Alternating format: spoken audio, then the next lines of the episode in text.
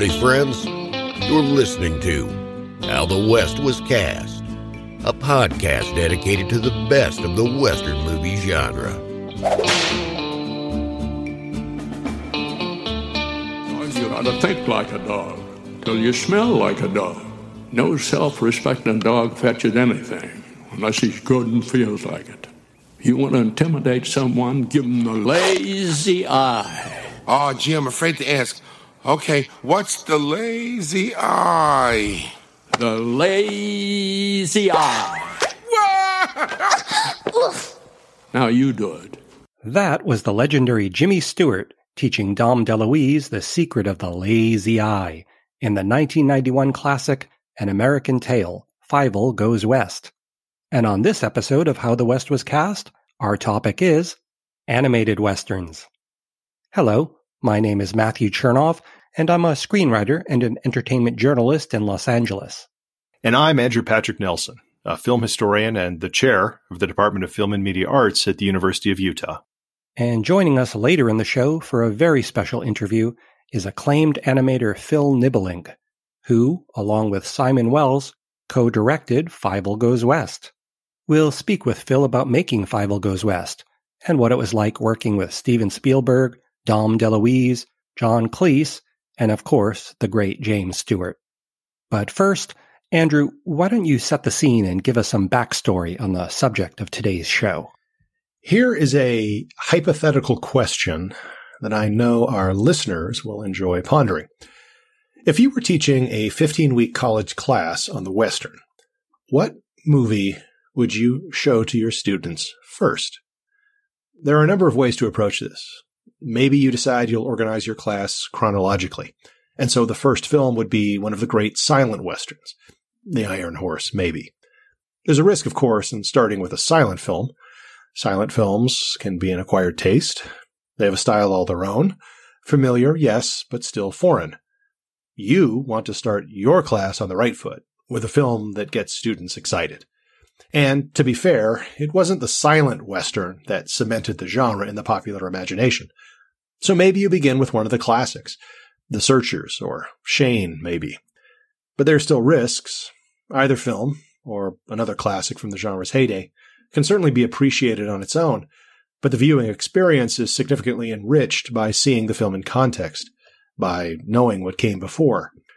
This is all the more true of recent westerns, the majority of which, as we've discussed more than a few times on this podcast, are obsessed with including references to earlier westerns. So, where do you start? I long agonized over this question, and still do to a certain degree. But for a while now, I've opened my Western movie class with what may seem an unorthodox choice an animated short called A Cowboy Needs a Horse.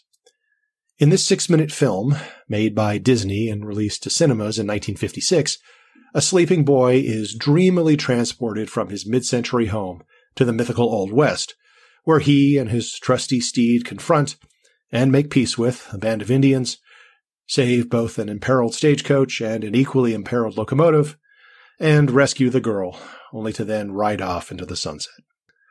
I like this short for many reasons.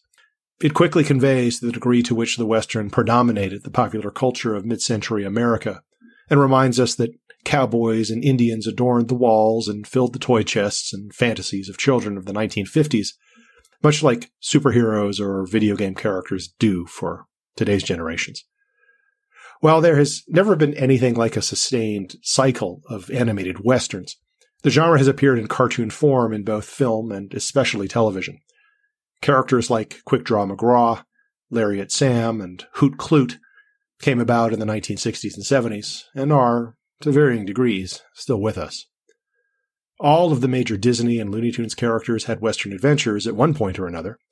And I should also note that the animated Western has arguably had a greater purchase internationally, like in the movies and television series based on the French comic strip Lucky Luke, all of which are subjects for another episode or episodes.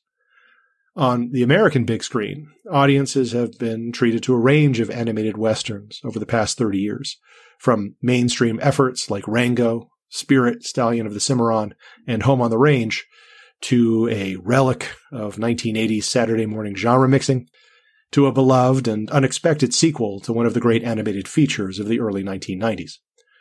Now, getting back to A Cowboy Needs a Horse, though, this film also does something which, when I stop to think about it, the Western in animated form tends to do especially well. It distills the Western down to a level that is appropriate for children, while simultaneously using those distillations as fodder for satire that can be appreciated by adult audiences.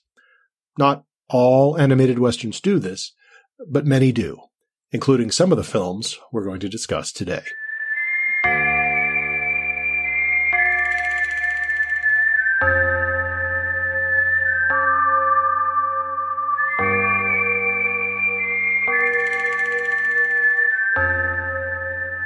Now, Andrew, before we speak with director Phil Nibbelink about Fievel Goes West, let's discuss some of the animated films you mentioned in your introduction. And the first one I want to highlight is the Oscar winning Rango, released in 2011. It was directed by Gore Verbinski, who went on to make Disney's expensive Western flop The Lone Ranger two years later. Johnny Depp plays Rango, an affable chameleon who stumbles into an Old West town called Dirt when he accidentally falls off the back of his owner's car as they're driving through the Mojave Desert. Appointed sheriff after claiming to be a deadly gunslinger, the cowardly Rango is then forced to become a real life hero when the town's water supply mysteriously dries up. Now, Rango's story is a variation on the classic stranger comes to town narrative, and it's loaded with clever nods to many great westerns. This is a true love letter to the genre, and it's perhaps the most visually impressive film we'll talk about on this episode. It's the kind of movie you, you need to watch several times in order to catch all the details because it's just overflowing with amazing images and sight gags. So, Andrew, what are your thoughts on Rango? References to earlier westerns do indeed abound in Rango, from comedies like Shakiest Gun in the West to spaghetti westerns like A Fistful of Dollars, The Good, the Bad, and the Ugly, Once Upon a Time in the West, maybe Cat Ballou, uh, but also other films. The plot of the film is highly reminiscent of Chinatown, and there are other touches throughout to films from Raising Arizona to Fear and Loathing in Las Vegas. Uh, this is a delightful film, and I'm glad we're beginning with it because it more or less exemplifies the point I tried to make in the introduction about an animated film that works on multiple registers. I, have read some interviews with Gore Verbinski in which he expressed some frustration at the state of animation in what was then 2011, dominated as it was by Pixar and them DreamWorks, and him wanting to make an animated film that could be reminiscent of the films of Ralph Bakshi, something that might be for adults. Now that isn't really a possibility with a big screen animated film of this nature. But I think he threads the needle exceptionally well when it comes to providing an entertaining and visually appealing Western narrative for children, along with myriad subtle and sometimes not so no- subtle nods to the history of the genre and some of its major players, uh, including uh, Clint Eastwood, who more or less appears voiced by Tim- Timothy Olyphant as uh, the Spirit of the West. I love the golf cart with the rattling awards in the back. That character, the Spirit of the Old West uh, or Spirit of the West, turns up in in varying degrees in some of the other films we're going to discuss here, yes. where a certain character will sort of embody the history of the Western. And, and yes. you see that turn up in some of the films we'll talk about. And uh, when, when that character turns up in this film and Timothy Olyphant really deserves uh, kudos for his Eastwood impersonation. It is hilarious.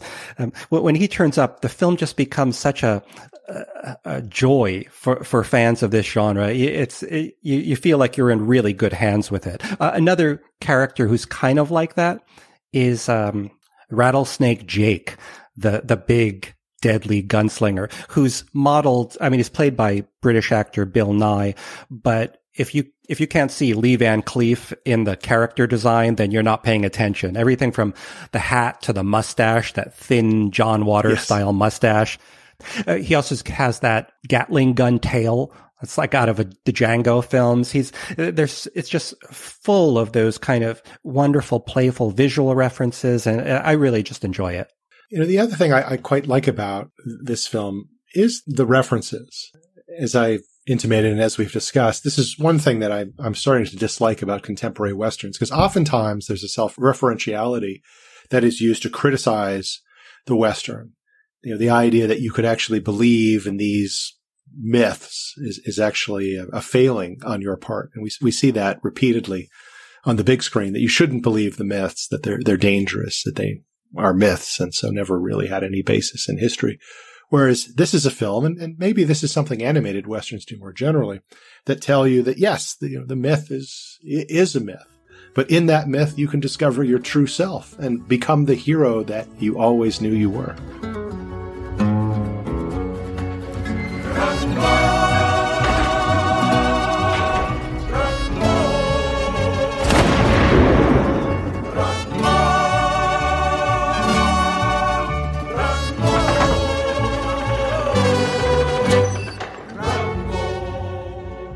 The second film that I want to highlight is the Oscar nominated Spirit, Stallion of the Cimarron, released in 2002 and co-directed by Kelly Asbury and Lorna Cook. It was written by John Fusco, who also wrote Young Guns 1 and 2, as well as Thunderheart and Hidalgo. So it's safe to say he knows a thing or two about westerns. More than just a great animated western, I think Spirit is one of the best horse movies I've seen. It's perhaps the only film I can think of where a horse is literally the main character. Even in movies like The Black Stallion or War Horse, horses tend to play second fiddle, but Spirit changes all of that. What makes it work so well is that the horses don't speak English in this movie. They speak horse. They whinny and snort and neigh, and that makes all the difference in the world. It, it gives them an authenticity that so many animated movies lack. It's a testament to how well this film is made that you can tell exactly what Spirit is thinking and feeling at every moment without any spoken dialogue.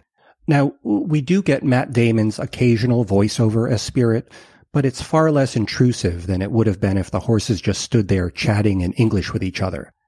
This is a, a beautiful movie, and if you're a fan of westerns and you haven't seen it yet, well, do yourself a favor and watch it after listening to this episode. So, Andrew, what's your take on Spirit? This is indeed a, a beautiful film. I mean, in some ways, this, uh, along with the next film we'll talk about, is a relic in some senses of the time in which it was made, of, of where feature length American animation was in the late 1990s and early 2000s. Uh, and you can kind of feel the influence of a film like The Lion King, not only in terms of how it deals with its animal subject matter, uh, but also the apparent requirement that you need a middle-aged rock star to contribute to your film in a significant way. So in this case, it's none other than Mr. Uh, Bryan Adams. What what I find really interesting, and I think successful about the film, is the integration between the hand drawn and the computer animation. That the computer animation is actually used in a kind of painterly way, which gives us a sense that we're actually seeing great Western paintings like a, a Remington or a Russell that, that they are brought to life in a, in a, in a way that just I find incredibly vivid and exciting.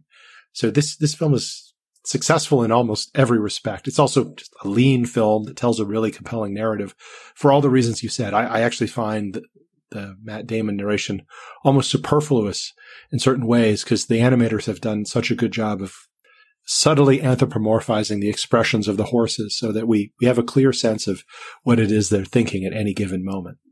I really regret not seeing this on the big screen when it opened. You know, at that time, I, I did have and maybe some of the listeners have too, maybe an unconscious bias towards animation. I kept thinking I'm too old for animated films or they were too silly for me or they were just for kids. So, so I missed this one. And looking at it today on a Blu-ray, it, it just feels like this would have played so powerful on a big screen. So, so I, I, really wish I had seen it there. There are shots in this thing that look like they were shot by William Clothier. Like they're just gorgeous. Some of the vistas and then, you know, the landscape is just, like you said, painterly.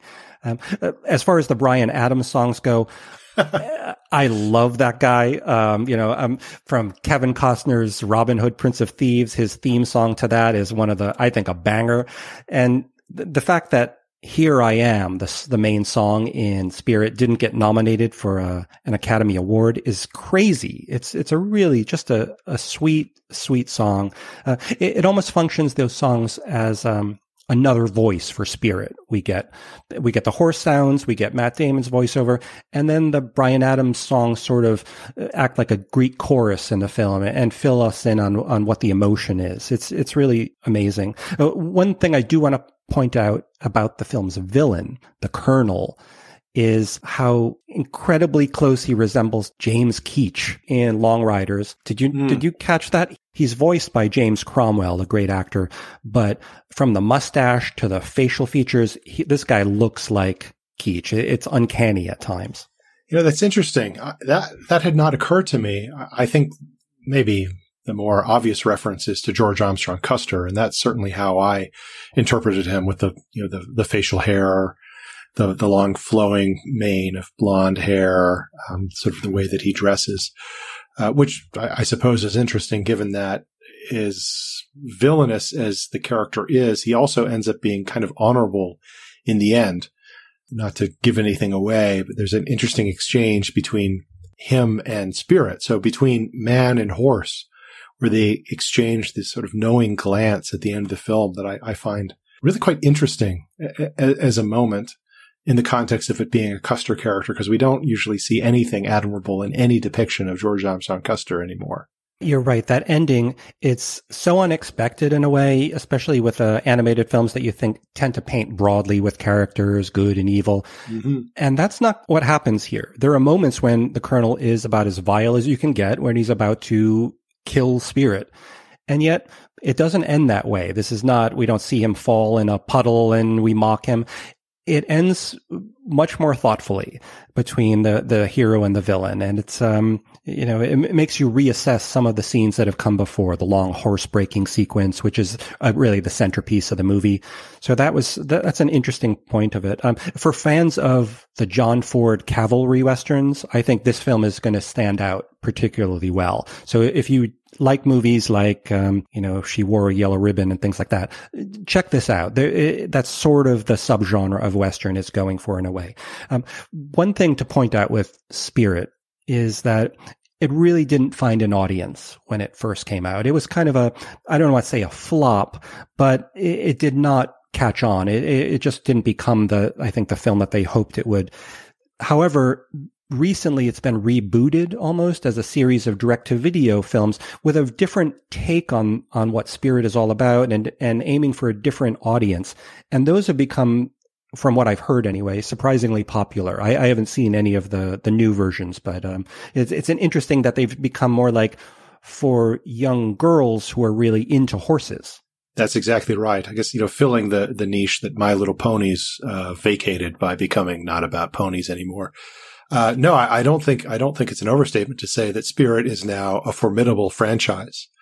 That it spawned, I think, by this point, multiple television series and a, a recent uh, film that did, I, I, believe, have a brief theatrical release that was really kind of a reworking of the television series. So th- th- it, this might be another um, trend that we end up talking about today, where th- these films, that, when they come out, are actually quite critically acclaimed don't necessarily find the audience at the time, but then later do thanks to home video. It's time to break that horse. Get off of my back DreamWorks Pictures presents A Spirit. Let's see how wild he is when I'm done with him. Like no other. Pussy. Get out of my face. From the Academy Award winning studio that brought you Shrek. Spirit, Stallion of the Cimarron. The third movie that I want to highlight is Disney's 2004 Western, Home on the Range. Written and directed by Will Finn and John Sanford, and featuring the voices of Roseanne Barr, Judi Dench, and Jennifer Tilly, Home on the Range tells the story of three dairy cows who attempt to save their owner's farm by capturing a notorious cattle rustler and collecting the reward money. This is a silly, gentle, and somewhat leisurely paced Western, certainly nowhere near as frantic as Rango or as serious as Spirit, but it's filled with lovable characters, very fun songs, and it includes some wonderfully stylized animation. There's a retro pop art quality to the imagery here that brings to my mind the vibrant colors and bold look of the 1962 animated classic Gay Purr-ee. While some might find Home on the Range a bit too talky for its own good, I appreciate the movie's originality and its low-key charm. And then there's the film's show-stopping centerpiece, an elaborate fantasy scene where the villainous Alameda Slim hypnotizes a herd of cows by yodeling to them. For two glorious minutes, Home on the Range stops in its tracks and delivers a dazzling sequence that recalls the Disney masterpiece Fantasia. It's easily my favorite moment in the film. But what about you, Andrew? What's your take on Home on the Range? I also like that sequence very much. Uh, to me, the, the first reference that comes to mind is the pink elephants on parade sequence from Dumbo. So one potential take on Home on the Range is it harkens back to an earlier moment in Disney's history where it was in some ways willing to on the one hand have prestigious adaptations of fairy tales, but balance those with more comedic animated works. Um, I, I like this film, but it's, it's very much, I suppose, a, a, casualty of another Disney film from around that time, The Emperor's New Groove. That film began production as a very sincere adaptation of the fable of the Emperor's New Clothes, um, kind of in the vein of The Lion King and Tarzan. And as I mentioned, it was going to be complete with original songs by a middle-aged rock star. In that case, Sting. But during the production of that film, it evolved was changed into a very eccentric self-referential comedy that ended up being a significant hit. It is a film that holds up very well to this day and is kind of beloved, a kind of shining beacon in what was in some ways a dark moment for Disney feature animation. So we clearly see that Home on the Range has tried to follow that path. I, I don't think it does so quite as successfully as The Emperor's New Groove. It's a film that it sometimes feels a little bit confused about what it wants to be. But I have to give it credit for embracing the, the slapstick potential of animation, getting the most out of its three bovine heroines who are each really distinct characters and have really funny interactions. There are clever touches like where the aspect ratio of the film changes during the Alameda Slim yodeling number that, you know, harkens back to the widescreen westerns of yore. And how can you hate a film whose opening ballad includes the line, out where the bad are a whole lot badder. If you're the type with a nervous bladder, yip yow, your saddle's gonna reek. um, so, what did your son make of this movie? Now, you, you have a son, and mm-hmm. he's the perfect age, I would imagine, for some of the films we're talking about today. So, what what was his take on Home on the Range? He liked it a lot. He found it very funny. He responded really well to the the slapstick. He thought the Alameda Slim sequence was just a riot. He was just in stitches during that. Uh, but but as you you would imagine, or I suppose hope, uh, my son has also seen uh, more than his share of westerns for a, you know an adolescent boy in the, the 2020s. So it was interesting was for him to pick up on you know different landscapes to say, oh, I've seen that landscape. That's Monument Valley. Uh, to pick up on some of the tropes, to, to, talk about other movies that were about cattle rustling. Uh, but the, the the twist of the yodeling was completely unexpected, and he just ate it up. That is something that he had not seen before. And, and, and frankly, I don't think any of us have seen before and, and maybe we'll never see again. Now, when we talked about Rango, the spirit of the West, that character, in yeah. this film, I think that character is sort of personified by Rico, who's a, a, bounty hunter. He's one of the, the few human characters other than the villain who gets a lot of screen time. And, and there's a legend behind Rico. He signifies the history of Western movies. Uh, and so that character, w- when we find out what he really is and that he's not the, the hero that we expect him to be, it's kind of an interesting play, I think, that the film makes with, with that specific character. What, what do you think about Rico? I agree. Uh, and I, I didn't see it coming, uh, while I was uh, the first time I saw this film, and it still kind of surprises me. I have to say that it sits a little bit uneasily with me because it seems like the easier choice. That's the type of thing that a, a live action film does is it makes you question the heroism of these conventional characters. And so the, the film does that in a way that I, I don't know is, is something of a twist, but this is a film that contains myriad twists. So it, it to me is, is not the, the most clever thing that the film does. And it also doesn't really do anything with it it just hangs out there. There's no other suggestion that the myth of the West was wrong or that we, we shouldn't believe it because the film ends up reaffirming most of those conventions in the end. The idea that you can have this kind of wonderful life out in the West. Or maybe it's just that this is a film that gets back to that old ranchers versus cowboys. And we, we side with the ranchers in this one. Maybe they can't be friends. Like Spirit, this was another movie that really did not connect with audiences more more so than than even Spirit. It, it, this this was a big flop, like you said, and um, you know, it, I think at the time it caused Disney to really reevaluate some of their hand drawn projects that were in the pipeline at that point. They you know reassess what they were doing. It, it was also came at the worst possible time because that same year Disney had financed Ron Howard's The Alamo which was another costly bomb, another Western bomb. So it, Disney and the Westerns in uh, this particular year, it was not a good match. I know a place, pretty as pie. Welcome to Patch of Heaven, where the animals aren't just animals, they're family. Here, have an apple. Don't go near any luau, though. Walt Disney Pictures presents Home on the Range, featuring new music from the composer of The Little Mermaid and Beauty and the Beast. Say, girls. God milk? Well, if it isn't the Phony Express. I'm sorry, Pearl. They're gonna auction off Patch of Heaven. it's Alameda Slim. Just one more purchase and the whole dang territory belongs to me. Luckily, I got it. They have a plan. We go nab that Alameda Slim and use the reward money to save the farm. You want to get nuts? Let's get nuts! Walt Disney Pictures presents A Story of Courage. They're stew meat. Teamwork. Move on, bounty hunters. Now I've seen everything. And utter madness. Yeah, they're real. Quit staring. Home on the Range on Disney DVD and video. Okay, so now we come to an animated Western that I wasn't familiar with until I met you, Andrew. and that's BraveStarr, the movie.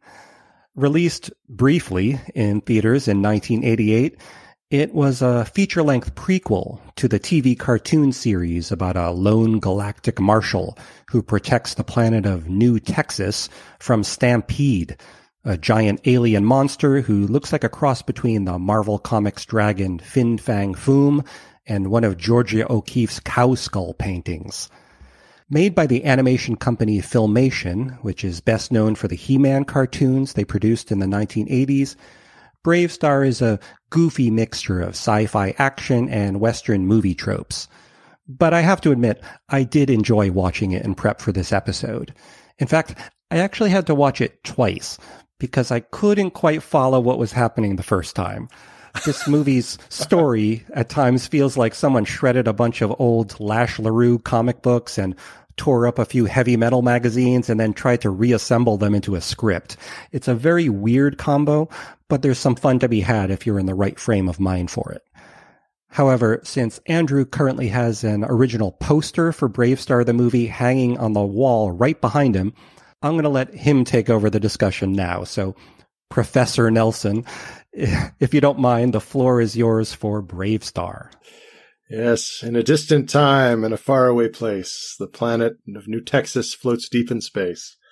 BraveStarr, eyes of the hawk, ears of the wolf, strength of the bear, speed of the puma. There, I did it. So BraveStarr is not likely to be uh, known to many people, e- even I would say today, where so much of our popular culture seems to be about uh, rehabilitating even the most peripheral of characters from from this particular period. BraveStarr doesn't seem to have happened. As as you mentioned, this film is a a prequel to the series uh, BraveStarr, which only I think ran for one season and was actually the last animated series produced by uh, Filmation before the studio shut down in 1989. So we have the series and then we have this film, which gives us the, the origin of BraveStarr and his uh, antagonism with the villainous, uh, as you said, Stampede, and then his his minion Tex Hex, who uh, are a villainous gang who are trying to control the Kerium mines on the planet of New Texas. Now, I love BraveStarr. I love the series. I love the film. I, there's so much to just like about it, even though it doesn't really have much of any kind of cultural cachet. Uh, I think that in, in some ways it, it certainly owes a debt to He-Man. It recalls the He-Man formula in many ways, but it is such a, an interesting film. It has a respectful take on Native American mythology. It has an interesting and I think better take than most space westerns when it comes to integrating science fiction with the western, offering something of a believable premise. I just like everything about this film. I mean, it may be a premise that didn't have, let's say, much gas and couldn't have lasted much longer than a year on television. But I'm, I'm pleased that we're able to finally, finally talk about it here on the show until we do another whole episode about it. Oh yeah, that's coming for sure. Don't hold your breath. Um, you know, until I saw the film, I didn't realize how important uh, Native American imagery was to the BraveStarr franchise. I hadn't seen the series at all, so so that really took me by surprise. And those are some of the coolest moments in this film. The this this character shaman, who's sort of like BraveStarr's spiritual advisor in a way. He's yeah. the, the imagery there is like right out of uh, um, there's this old illustrated magazine I used to read, The Rook. It was called. It was like a time traveling Western figure, and I love that mix of of those two, that clash of genres, and yeah. those scenes with Shaman are just like they're right out of like an Omni magazine cover from the yeah. 70s. It's it's it has a real 70s look to it. The the future here isn't gleaming Star Trek future. It's closer to something like Alien. It's like crumbled civilizations and ruined spaceships. it, it, has a, a, fun and interesting look. I, I, think that's right. I think there are a, a, lot of influences from the more serious cinematic and televisual science fiction of the 70s and 80s that we see in here. I mean, but to go, you know, back to the Native American imagery, you know, BraveStarr is a, a Native American protagonist. And I think it's actually pretty significant that that is not really something we see in film westerns until at least the 1990s. And it's clearly something we're still struggling with and still uh, may, maybe have only recently begun to um, provide a context where we can actually have, you know, compelling Native American characters who aren't the sidekick. So here we have a Saturday morning cartoon show that gets its, its own movie, not a compilation movie where they put together different episodes and call it a movie, an actual movie with a, a Native American protagonist whose superpowers stem from a kind of Native American mysticism. I mean, that to me is kind of amazing, kind of crazy. But then I suppose that was the 80s.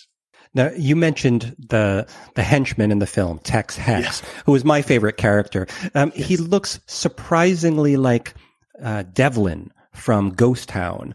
Oh, uh, yeah, from the horror episode. He's, I mean, he could be his, uh, you know, spitting image, basically the animated version of Devlin. He also functions in a way as BraveStarr's Skeletor. He's got yes. the, the wicked laugh, almost the same exact laugh as Skeletor has. So he's a really fun character. Uh, unfortunately, the henchman cactus head, I believe, is sorely underused in this film.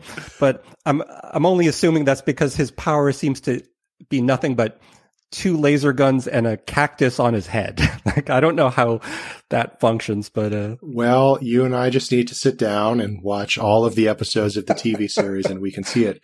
You know, the, I guess the story behind Tex Hex is he uh, was originally designed as a villain for the old filmation Ghostbusters series. So not the real Ghostbusters, the Let's Go Ghostbusters. But uh, Lou uh, Scheimer liked the character so much that he had him pulled from Ghostbusters and reserved for some later use. So this is also a series that really originated with a particularly compelling, at least visually, v- villain. Now, every Western hero needs a sidekick, and BraveStarr's sidekick, the robotic horse 3030. 3030. It's pretty cool. He's a pretty cool Chewbacca ripoff, I think. He actually reminds me of uh, that character Hawk from the Buck Rogers in the 25th Century Sure. show. Yeah. The, the, the, the sidekicks always had a cooler look than the hero, and they got to do more fun stuff. So when whenever 3030 transforms into a robotic horse and BraveStarr jumps on his back, it's I gotta say that's that's not bad. That's pretty. I, I, can, I can get behind that. The animation on the transformation is is pretty awesome too. Now you, you make a good point that 3030, like all good sidekicks, is able to have flaws, you know, a temper. In, this particular case, it gets to be a little bit more surly, and has a serves as a really good foil in some ways to BraveStarr in, in the tradition of all the great Western heroes. The Legend of BraveStarr is the brand new animated feature film by master animators Filmation and is sure to thrill adults and children alike with its strong cast of intergalactic heroes and villains. Released on video in a unique LED display and sound effect video box, it's sure to be a Christmas video hit. Vaporize him!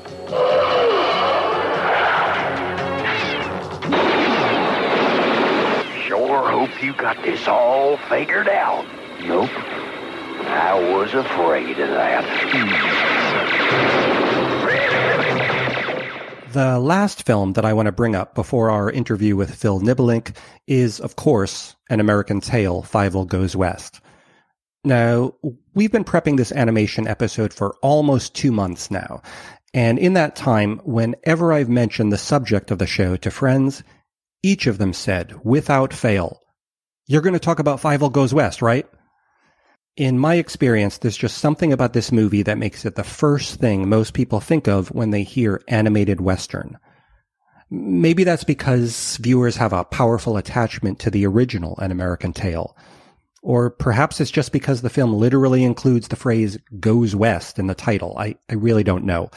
For my money, it's the beautiful hand drawn animation and the genuinely funny script that makes Fievel Goes West such a timeless favorite. And naturally, the presence of the iconic Jimmy Stewart is a big reason why classic Western fans enjoy it so much.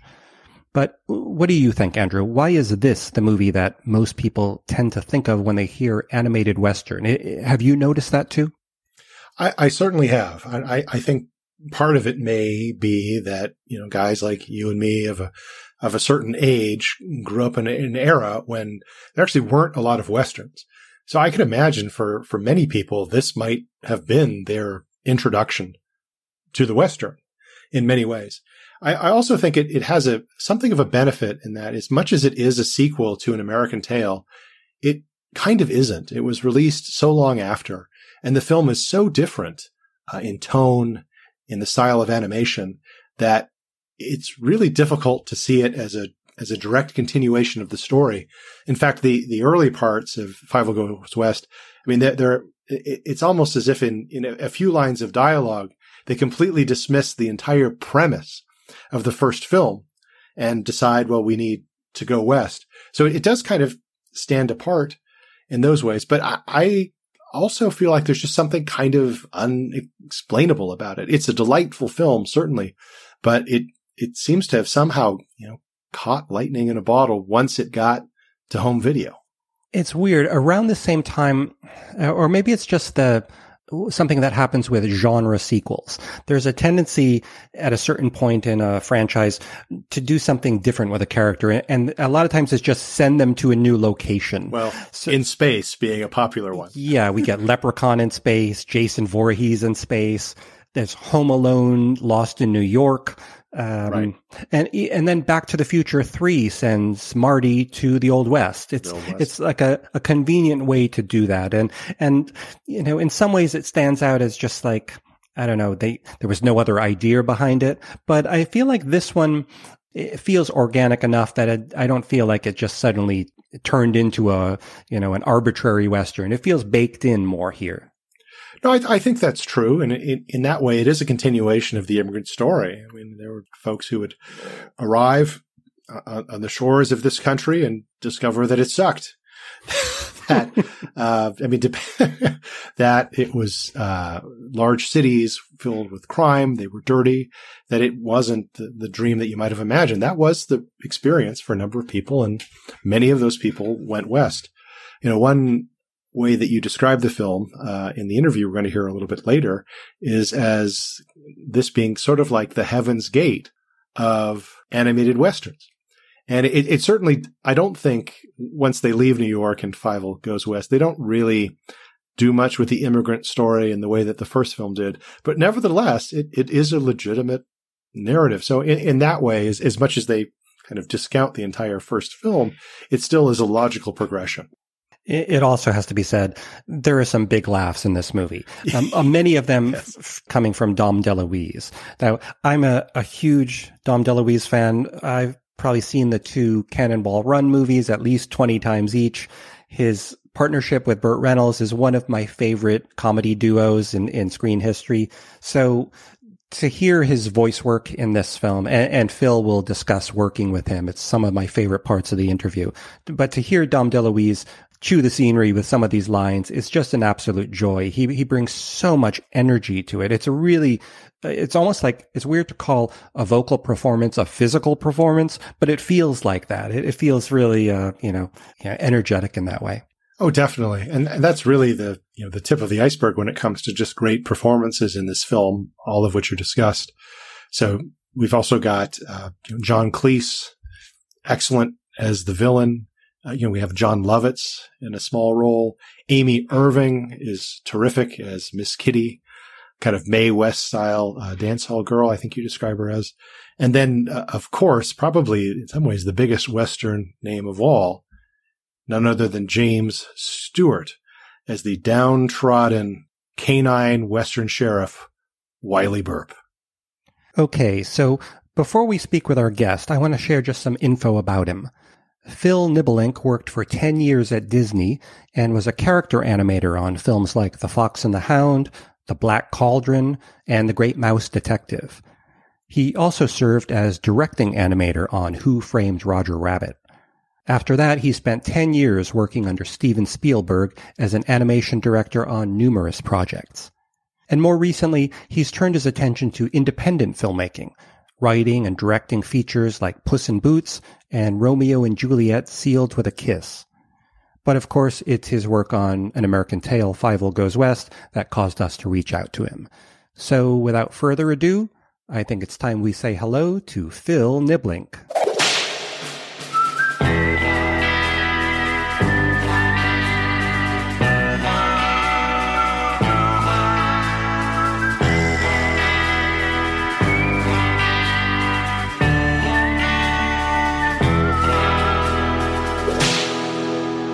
Hello, Phil. It is an honor having you join me today on How the West Was Cast. It's a pleasure to be here. So, before we talk about your amazing work on An American Tail, Fievel Goes West, I'd love to hear about your early introduction to the Western genre as an audience member. So, before you became a filmmaker, when you were just sort of growing up and experiencing movies early on, were you a fan of the Western genre? Well, my father and I used to watch uh, Wild Wild West every Friday night. We, we, my father would make a big bowl of popcorn, and we would make root beer floats, and so that was a uh, a must do thing on Friday night. My father and I. Yeah, that, a lot of people bond with their dad over westerns, is what I found while talking to people about the genre. It's very popular, and that was a TV western. So, were you were shows like Rawhide and Gunsmoke and Bonanza were those on your radar? Yeah, I grew up with all those. Sure. What about films? Did you go to the movies to see westerns that were were happening at the time, theatrical films? Well, my, my big exposure to the uh, Western thing was when I started out of high school. I went to Rome and I studied at Il Istituto Stato per la Cinematografia e la Televisione. And we studied in the school that was created by Dino De Laurentiis, and we were surrounded by all the guys who had had just come off of making all these spaghetti westerns you know, although I never met Sergio Leone, uh, you know, I was surrounded by his crew and people, and they had all become teachers at, at the school. So I got a good helping of the good, bad, and the ugly, and you know, fistful of dollars and all those great classics. Oh, that must have been so amazing to see those those artisans right there in person. So, turning to Fievel Goes West, when you were at the Pioneertown International Film Festival that I saw the film just recently at, when you spoke, you shared an amazing story about how you actually came to direct the film, and it involved you hang gliding of all things. So, can you share that with with me again in my audience because that was just just a remarkable tale. Well, I can tell you that um, I was working on uh, Oliver and Company at the t- at the time, and um, Richard Williams uh, was coming through Disney Studios looking for animators uh, that he could steal, and I I saw a clip that they had done a test of the of the footage where they had Roger Rabbit interacting with a um, an actor, and I said, "I'll do it. I want to go. I want to go." And so they shipped me to London, and that's where I got to meet Robert Zemeckis and Steven Spielberg and all those great guys because it was a co-production. And um, halfway through the production, uh, Don Bluth said no thank you and to Steven Spielberg. He wanted Spielberg wanted to do American Tail Fievel Goes West as a sequel, and uh, Don Bluth passed. And I immediately said, "I'll do it. I want to do it. I'll direct it. I'll direct it." And they said, "Well, there's a another director that we really have in mind, but thank you. And I said, ah, okay. So Roger Rabbit finished and I went off hang gliding with my, uh, my wife and we were up somewhere in the, up where in the Lake District north of, uh, northwestern England and, um, got the news that that director had passed. And so I landed my hang glider. I, I saw below me one of those little red uh, uh, phone boxes and I landed next to it and I got in there with a whole bucket of coins and I punched the coins in and I called long distance to LA and I said, oh, no, I want to do it. I want to do it. And they, and they said, Oh, okay, sure. You can do it. And that's how I got the job. that's so amazing. And now, in terms of co-directing the film with Simon Wells, how was that work divided up? Did you have a, a certain areas that each of you covered or did you work in tandem?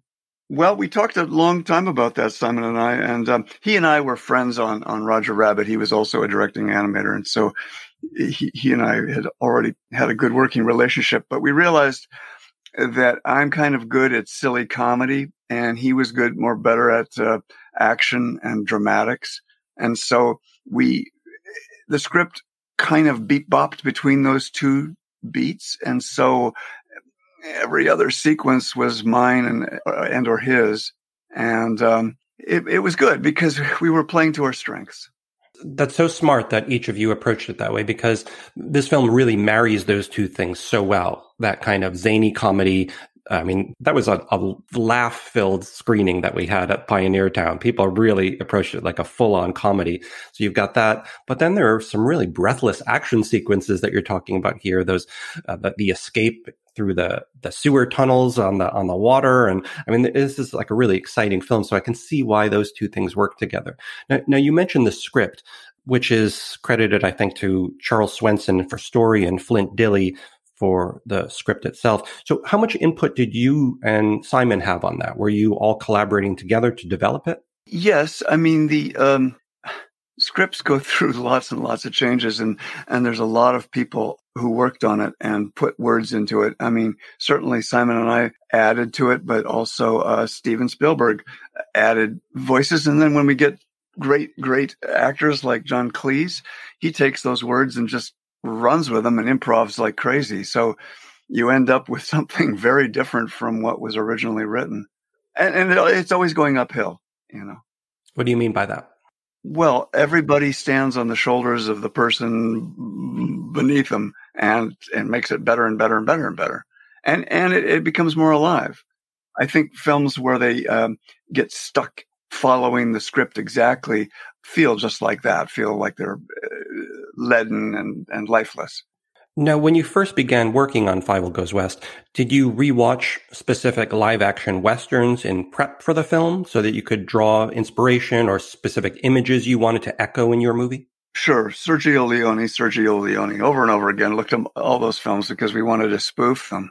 In fact, what was it? Uh, Good, Bad, and the Ugly? I forget. Yeah, it was, I got so frustrated how slow the cutting was that I, I ended up out of frustration, cutting it, tightening it, you know, and I, I sped up good, bad, and the ugly.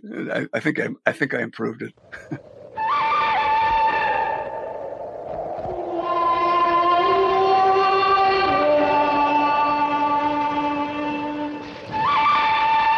The good. The bad. The ugly.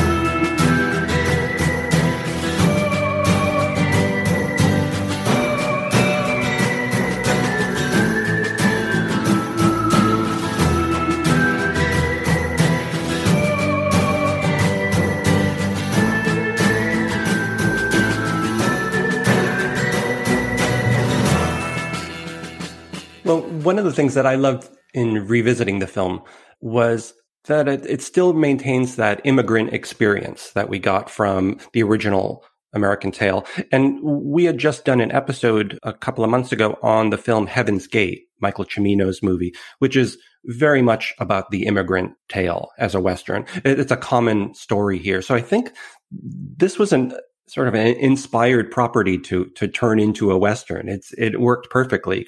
Well, yeah, it was a natural because you know the first film, of course, he came from Russia, being chased by cats. They immigrated to New York, but found problems in New York, and so the same idea that you know, hey, New York is not such a great place, so we are going to be chased by cats, and that's going to motivate the characters, the Mousekewitz family, to go to um, the West.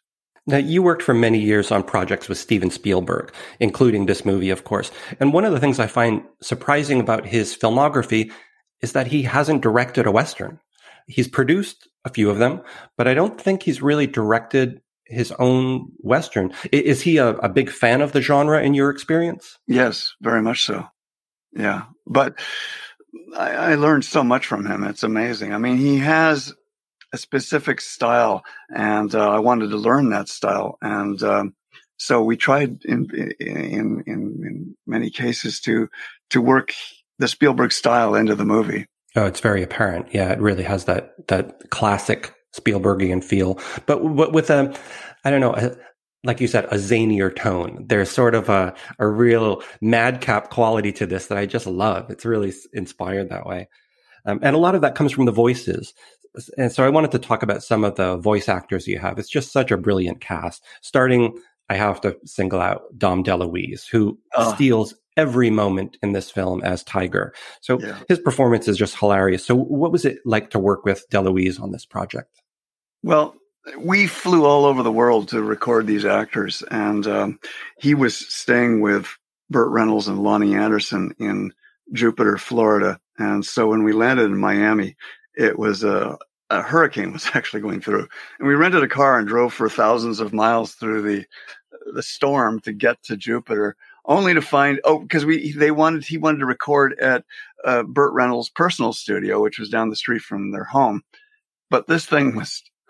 You, the rain was falling on the tin roof, and there was trucks going by on the freeway, and we couldn't, we could just couldn't record there. So when Dom DeLuise the door burst open and there he was. We had to get down on bent knee and beg him, could we please drive? We found a studio to the south in Fort Lauderdale. So we, we, we did a, um, uh, we like Smokey and the Bandit. We went down uh, south to go to the, um, to the better studio, which for, fortunately was soundproof. And so we then spent the next 10 hours. God bless him. He, he was, he worked extremely hard for us and he recorded the whole session in 10 hours. It was amazing. He has a lot of lines. And uh, he had an assistant who was always bringing food to him, right? And he would bring these plates of, of vegetables and sandwiches and hors d'oeuvres and you name it. It was a con- continual stream of plates coming in. And uh, we came to the part in the uh, movie where the little Indian mice are bringing Tiger a uh, plates full of food, and he's and he got "Oh, this is great because now I get to eat and act at the same time." so he was like stuffing the food into his mouth and saying the lines, and and you can see it in the movie. It was great because all that munching is actually him chewing his vegetables. Now, do you just let an actor like him go for these sessions? Do you sort of subtly direct him? How do you direct uh, someone who's so improvisational and so prone to finding the, the funny in, in these crazy moments? Well, in animation, you record scratch track first. So we would do, I, I storyboard, Simon and I storyboarded the whole film and we would record our own voices and we had the whole thing pre-edited in effect. And I would show a little bit of that to Dom. And I was, I did the scratch track for Dom's voice, you know, you know, those voices. And I, he looked at that stuff and listened to me and he looked, he says, who's doing the voice of scratch voice of me? And I said, I am. he says, he just looked at me and just laughed and laughed. And he said, okay, I don't want to hear anymore. let, me, let me just go. And so, uh, he's very self-directing. It's brilliant. He'll, he'll just do take after take until he's happy.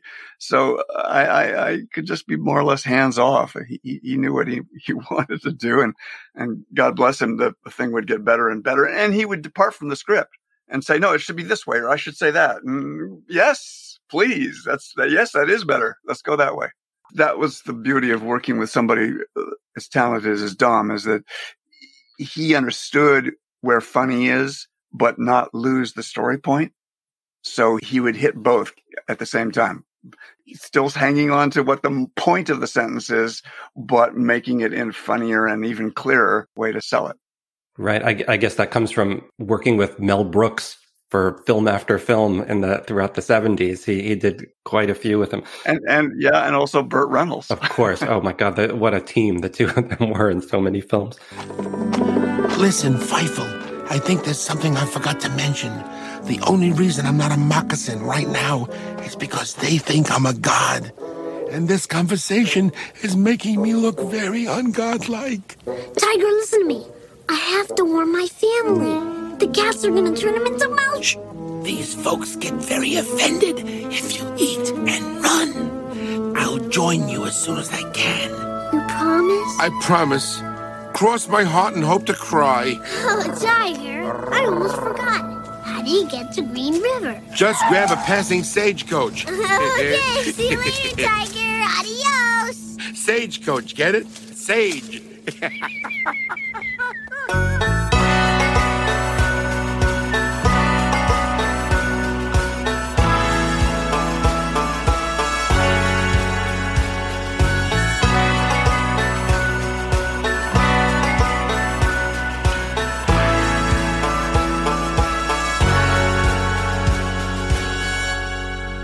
Now, the movie's villain is voiced by John Cleese, who you mentioned, and he just turns in such a wonderfully energetic performance. It's so funny and so dastardly, but you would still like the character. So, can you share some memories of working with Cleese? Was he similar to DeLuise in, in certain ways? Yes, in that he we again let him uh, just cut his leash and let him improvise if he felt like it. So all that stuff where he's going y'all, y'all, y'all, you know, he's there was only it was only written into the script maybe twice, and he just he just put the pedal to the metal and just did the y'all over and over again. It was brilliant.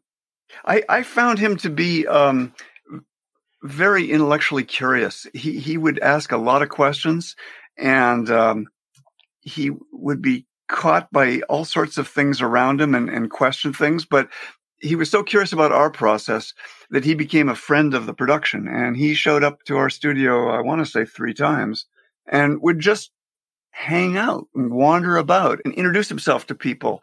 He would even go into the corners where we have the, just the people doing the in-betweens and the small uh, little tiny projects and he would just go into these dark corners and find these people and hi how are you? What are you working on? And and I and I and everybody loved that. It really was just such a such a boost because uh, the crew loved him, loved working with his voice, and here he is taking a real interest in what everybody is doing. It's brilliant. Oh, that's so interesting. Well, I mean, he he dealt in his own way with animation. There's a lot of animation in the Monty Python sketches that, Sure. Terry Gilliam really added a lot to that. His his line that ends up in the trailer, the "Let the saliva flow" line that he Right. delivers, is classic. I mean, that is one of those ones you put in his his reel.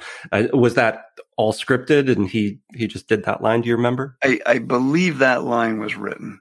Now, does he look at character sketches before he starts uh, voicing this character? Do you work with him on showing him versions of the character? Yeah, whenever we did a uh, recording session, we would always bring our um, animatic, which is just the story sketches with the rough sound and rough music. And um, we'd show them a bit of that. And we would also have a board that would have the character designs.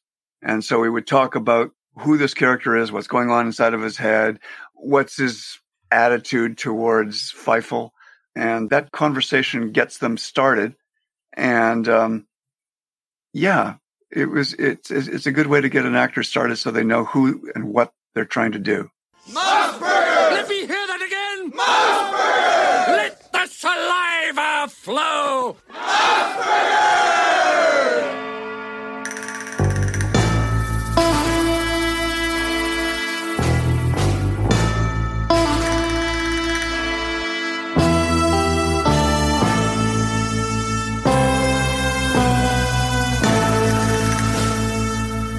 Amy Irving voices the character of Miss Kitty in the film, and she is a classic Western saloon girl, or a Mae West. She's a very much a, a Mae West style character.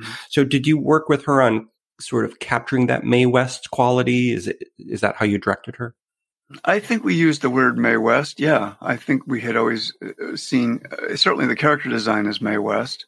I, I remember at the end of the session, she was still in the recording booth, and uh, she got a call from Steven, and um, he asked, "Well, how's it? How did it go?" And and she says, "Well, these guys are great. They they really pulled a performance out of us." And I thought, "Oh, that's that's really nice to hear." Thing. And then she says, "Yeah, and they make me say all these funny things." And and and Steven said, "I could hear him on the phone. What funny things?" And, uh, and she's and and she turns to me. She says, "Guys, what funny things did you make me say?" And I said, "You said whoo whoo whoo whoo whoo." Remember, she was pretending to be an owl at one point. Mm-hmm. and I said hoo hoo hoo hoo hoo. You know, she, and she repeated that to Steven, and then Steven, "Oh, okay, that's fine," because that was in the script. So I was I was in trouble for one second, but I saved myself. He wanted to make sure you guys were still keep keeping things on track. That's right. we hadn't gone off the rails too far. You put a mouse on the stage and your saloon's gonna be as empty as Death Valley on a cold day in June when the snow don't fall. What? They'll love her. They'll adore her. And those who don't will answer to me. Anything you say, pussy poos. Yes, I have mentioned that I dislike being referred to as pussy poos. Yeah? Well, maybe I'm not so happy about being dumped in nature's ashtray 500 miles from a pastrami sandwich either. Pussy poo.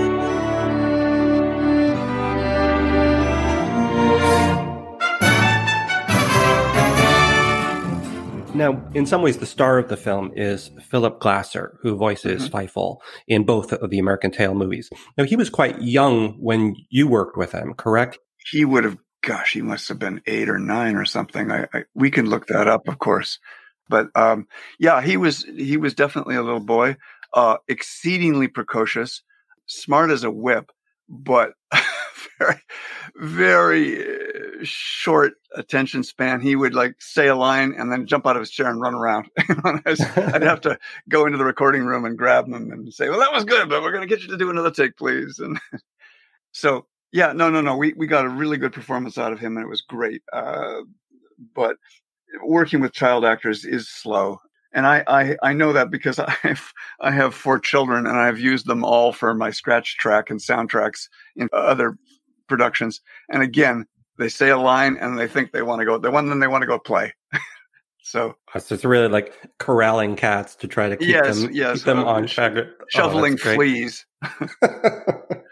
That's a good way to look at it. Now, he since he had already voiced Fievel in the first film, did he have um, his own vision of the character that that he would work with you on? Or? Well, a child actor more or less just plays himself. Usually, uh, kids that young don't don't aren't able to modulate their performance. It's just them, so you get who they are. And so he is that character in real life, or he was then. I don't know. He's probably an adult. He's an adult now, so I don't know who he what he's become. And then the hero Wylie Burp squinted across the dusty street. Hopelessly surrounded by the cactus cat gang, he stood his ground, refusing to back down.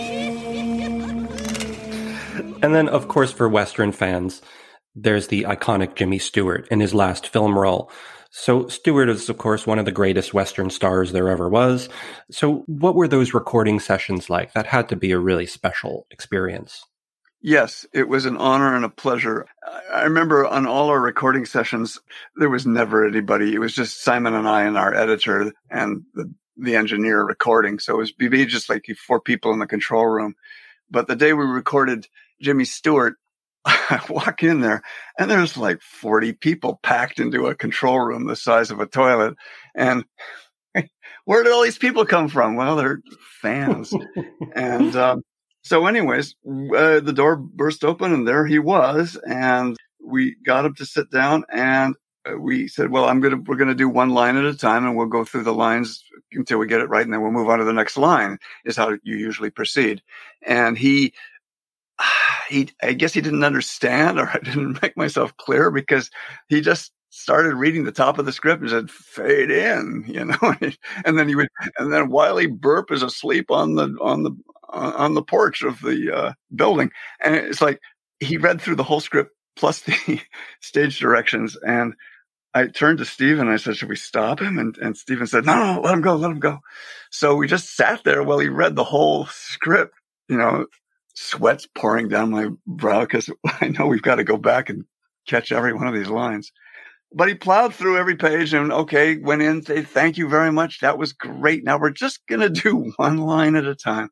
So we went back and caught every line and he was, he was brilliant, brilliant. And we got lots and lots of stuff up uh, that we could use from him. We need you, Sheriff Burp. The cats are going to turn us into mouse burgers. You got to help us now. Let this sleeping dog lie, son. Doggone it, I'm dog tired. I'm tired of leading a dog's life and fighting like cats and dogs against cats and dogs. A young pup's dog on my trail trying to become top dog. I'm going to the dogs in a dog eat dog world, son. I'm I'm so far over the hill. I'm on the bottom of the other side.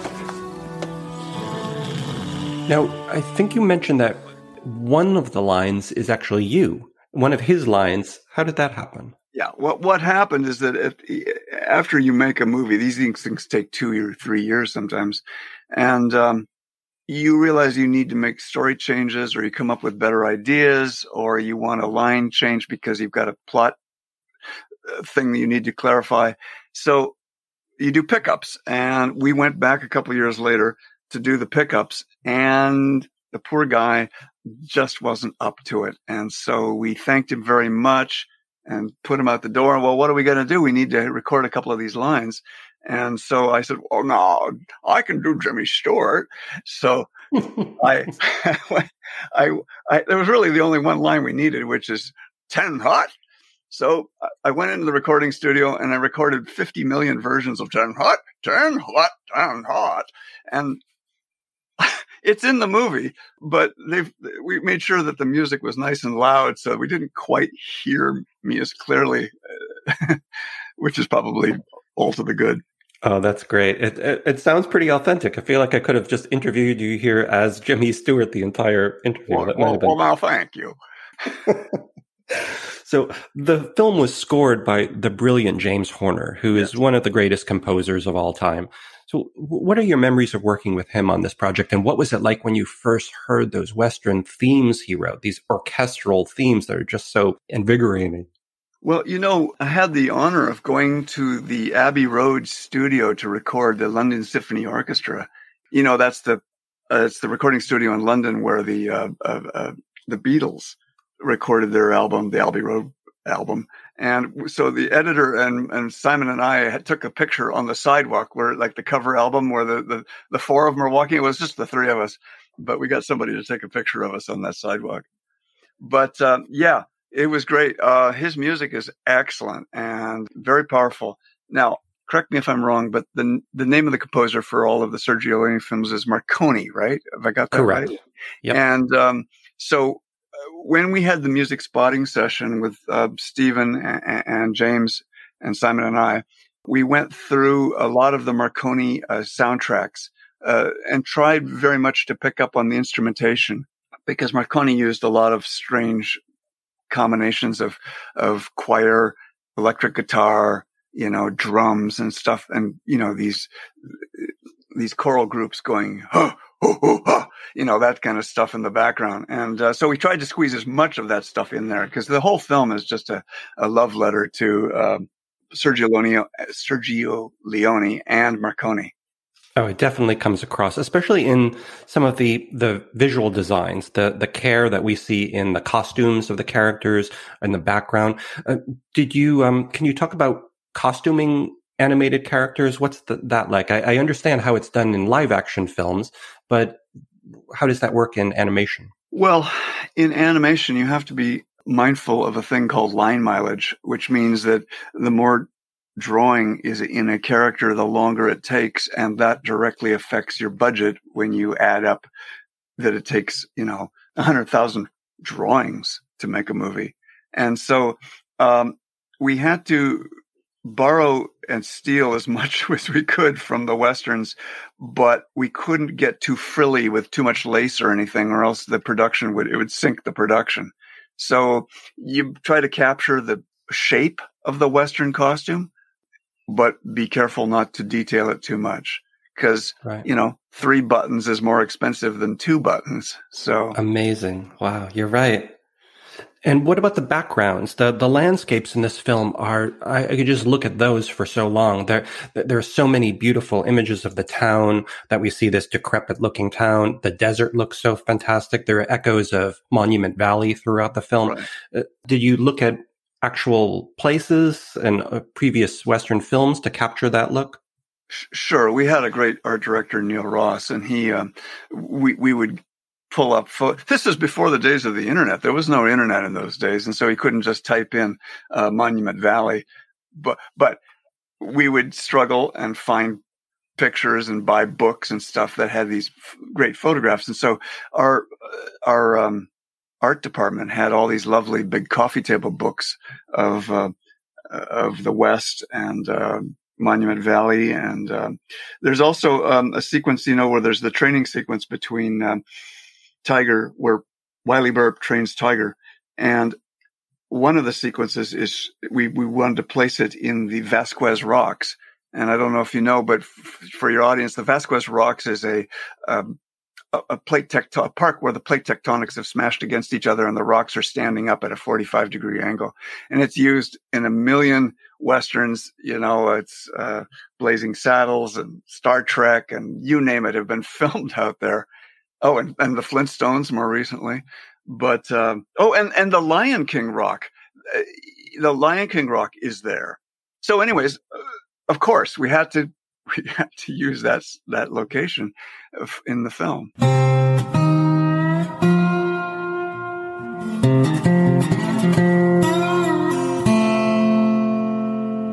That training sequence you mentioned is one of the highlights in the film, I think. That when it begins in the mine shaft as Tiger's learning to get his bark going right. and get those wonderful echoes. There's a beautiful looking background image of that sequence where we see the the ruins of an old mine track, right? Where the the bars are just bent off into nowhere. It it, it hints that this was a once a, a, much livelier town, and now it's all gone to seed. I love that. Do, do you have particular favorite sequences in the film? Uh, sequences that you really think you just got it perfectly. You you really nailed it. well, I I try to nail it on every sequence, but as an animation director, when you look at your at, your work, you always see the problems uh, and remember the fights and and, and, the, and the arguments, and because in an animated film, you have like you know over 200 artists, and artists being artists, they all have their own individual style, and and you have to be careful not to bruise their ego because, of course, everybody's sensitive about their work. And so as an animation director you're trying to make everybody make the same movie which is difficult but the key is to cast people in what you think they are good at and so that way you can get the best out of each sequence. And so uh, yeah i was lucky to be surrounded by a lot of talented people who were a- able to bring their enormous gifts to the movie now, one of my favorite sequences in the film is when Fievel hitches a ride on the rolling tumbleweed, or as he calls it in the film, I think a, a stagecoach, which is such a great line. So, do you remember where that concept came from? Because it's it just seems like such a natural. I'm surprised it had never been done before. I, I, I, I'm not sure if I remember this correctly, but I think we made that up. I think Simon and I came up with that out of whole cloth. And then I guess it, perhaps it was Simon's idea. I forget to use the uh, rollin, rollin, rollin, which comes, it comes from the Blues Brothers, that, that take.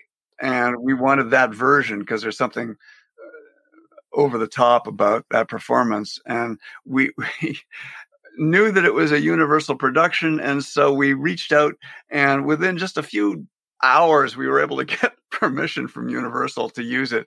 So great. and so I storyboarded to that. Yeah, to have Belushi's singing and Aykroyd's singing in your film had to be a lot of fun. That's yeah, that's wonderful.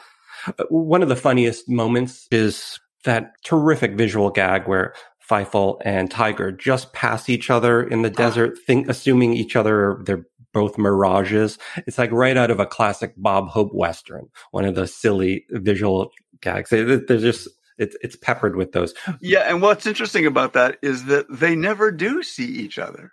In fact, the, the films continue and you keep thinking, well, what, aren't they going to turn around and see? No, eh, we're, we're, we're going to cut forward. And, and so it's only many sequences later that they actually connect.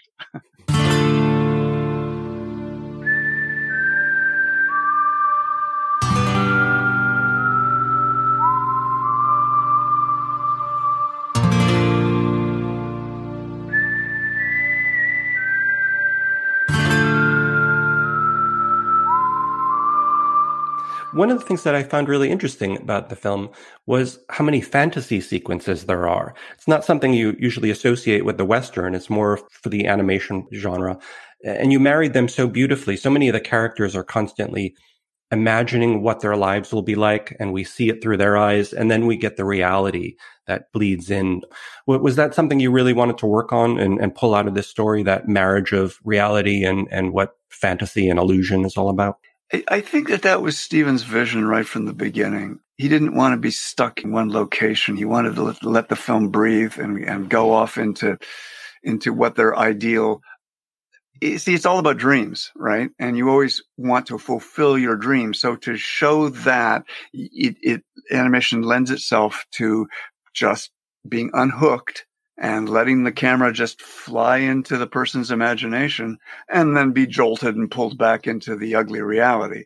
Now, when you mentioned the camera flying in, that's a, a very good description of how the camera works in this film. This is one of the most active, fluid, hand drawn animation cameras I've ever seen that you're constantly sweeping in and doing these elaborate moves. Uh, why was that the right style for this film, do you think? That's very much Steven's style, and um, he. if I were to storyboard the thing in my usual flat style, where it's just close up, long shot, close up, long shot, he'd say, "No, no, no, no." Put it together, put all the shots together and make the camera go from a long shot into a close up and then pull back to reveal the three shot, you know, and, and, and so he was very much training us and I, and I thank him profusely for this one lesson to connect the shots because that gives you a sense of geography, a sense of continuity. And also later in chases and stuff, when you can get cuttier and cuttier, you have come from something that is slower and more connected. You have somewhere to go. It's not, it's not just a constant river of cuts. It's, it, it's paced better. Now, Fievel Goes West had the, I'll say, unfortunate luck of opening directly opposite Beauty and the Beast in November of 1991, I believe. So how did that end up happening? The two biggest animated films of the year opening on the same day or the same weekend almost. Uh, where's the logic in that? Well, wait a minute. I, I think it was, as, as, as I remember it, it was Mrs. Doubtfire with starring Robin Williams we can check that, of course. But the point is that because I remember distinctly, we we got worried about that and said and people were saying well it's okay it's counter programming you know it's but it was still family entertainment and i remember standing on the shipping deck of deluxe films where we were running up prints and there were all these cans of Fievel Goes West and all these cans of Mrs. Doubtfire and these big tr- trucks are backing up and to take the prints across the country and I thought to myself, gosh, you know, if I could just set fire to all these cans of Mrs. Doubtfire, I'll win. although it maybe didn't find its exact audience during its theatrical run, the film just blew up on video, on VHS, on television. It became such a beloved movie. I, I, I was looking at so many people on social media in preparation for this interview to see if people are still talking about this film on Twitter and and it's a constant stream of people talking about what it meant to them, how important this one is, how many times they've seen it, how they showed it to their children. So it really did find its audience. Um, what do you think it is about this movie that worked so well for people on video as well? It, it, that strikes me as odd. It's such a huge theatrical looking movie. Well, I'm touched to hear that. And I do get a lot of people telling me that over the years that, you know, it's meant a lot to them. And you know, you never know. When you make a movie, you don't have an audience. It's not like a play or a stand up comedian who immediately gets the feedback. We work sort of in a vacuum and we show the film only to other animators and filmmakers who are the worst audience in the world because they're always critical of their own work. And you try and test screen it to, to uh, family audiences and just, that's never a very good metric either. So I don't know why it's a success, frankly. And I, I mean, I personally like it. You know, I love it because I put my heart and soul into it and there's a lot of me in that movie. But why a film is a success and why it's not is just always a mystery. And I think it's a mystery to all filmmakers because some films that are really good flop and some films that are really crap uh, blow up and become, you know, big hits. It's a mystery, I think. So, what did you think when you first heard that the Pioneertown Film Festival wanted to program this film in their inaugural festival? Uh, did they approach you? How, how, did that happen? Sure, I I got a um, email two years ago from the the programmer director uh, for the festival. I said yes, but then COVID hit and the whole thing uh, had to go up on, uh, you know, go on hiatus for another year. So they tried again the second year and invited me again. And they invited Simon Wells as well, but Simon had other commitments. But uh, it was such a pleasure to show it to the audience because the people, everybody in the audience was so hungry to see it. And all of them had childhood experiences uh, with the film. So I guess that makes me feel like an old man. But uh... well, I could tell you were making a lot of people happy. For listeners who weren't there at the film festival, after the screening, Phil gave a, a wonderful Q and A, and then proceeded to provide anyone who lined up in front of his table a hand drawn sketch of Fievel Goes West for, from one of the characters. And the looks on the people's faces was just uh, magical. You could see people reverting back to their, their childhood. It was, it was just fantastic. It, well, it was fantastic because we were out in the middle of the desert. I'm usually in an air conditioned studio drawing. So sitting out on a, on a bale of hay, eh, we even had a roller, a rattlesnake go by, you know, wow.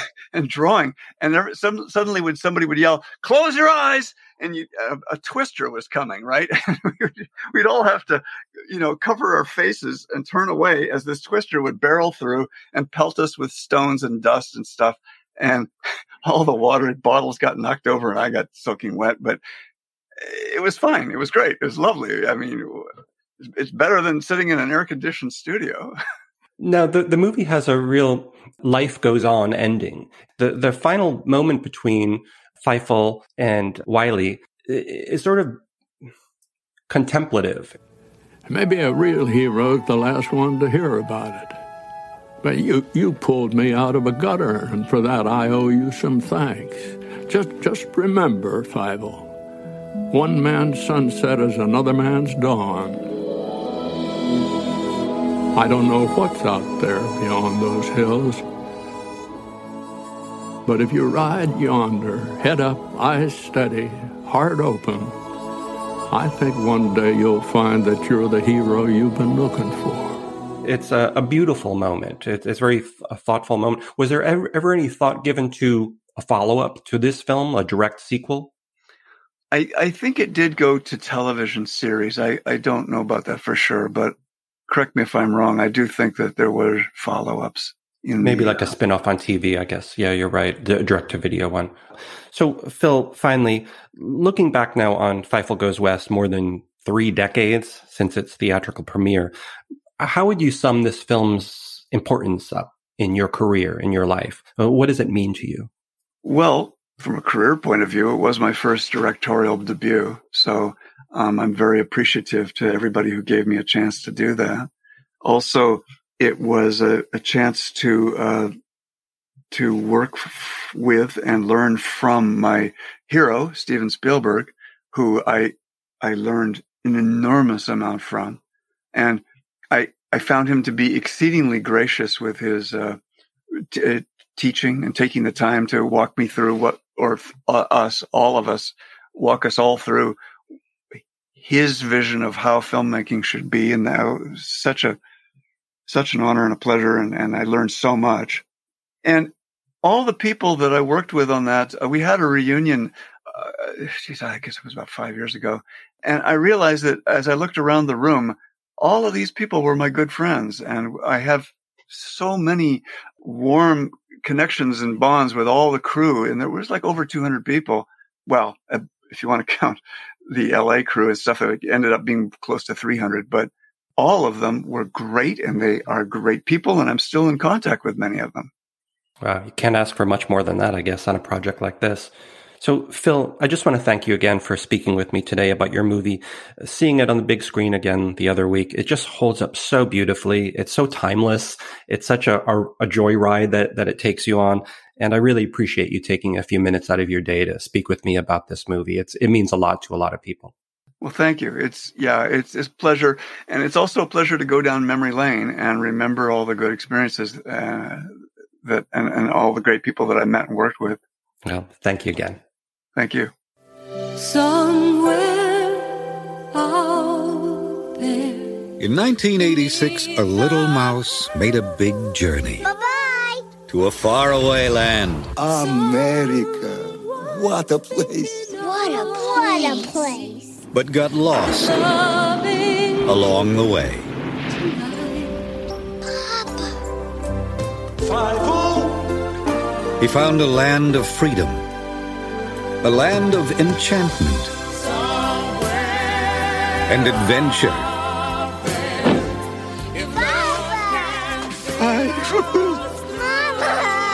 A land of new beginnings. What's that over there? Oh, that is more America.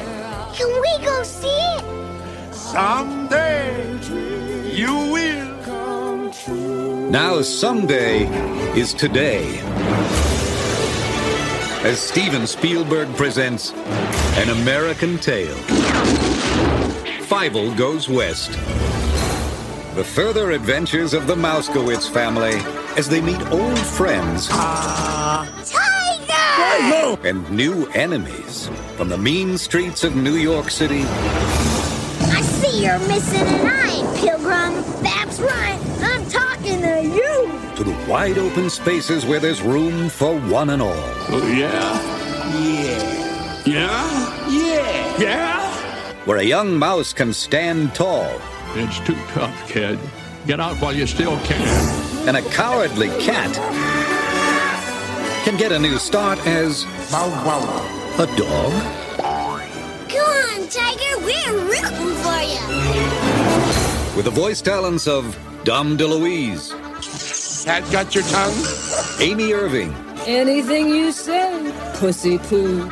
You played your last hand, shooter. Jon Lovitz, I got seven more! John Cleese, Let the saliva flow! and Jimmy Stewart. You want to intimidate someone, give them the lazy eye.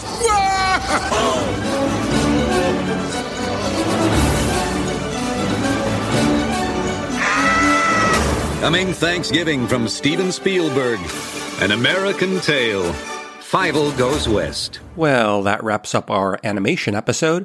But before you go, be sure to follow us on Twitter, Instagram, and Facebook. You can find us at Western Podcast. That's at, as in the at symbol, Western Podcast, all one word. Tell us about your favorite animated Western, or suggest another topic that you'd like us to cover on a future episode. Also, if you enjoy our show and want to help support it, the best way you can do that is by subscribing to it on whatever platform you use. Simply click the subscribe button and you'll never miss an episode. Until next time, I'm Matthew Chernov. And I'm Andrew Patrick Nelson. And you've been listening to How the West Was Cast. Well, that was our show. We thank you kindly for listening and hope you'll come back again real soon. Till then, keep your saddle oiled and your guns greased. We'll be seeing you.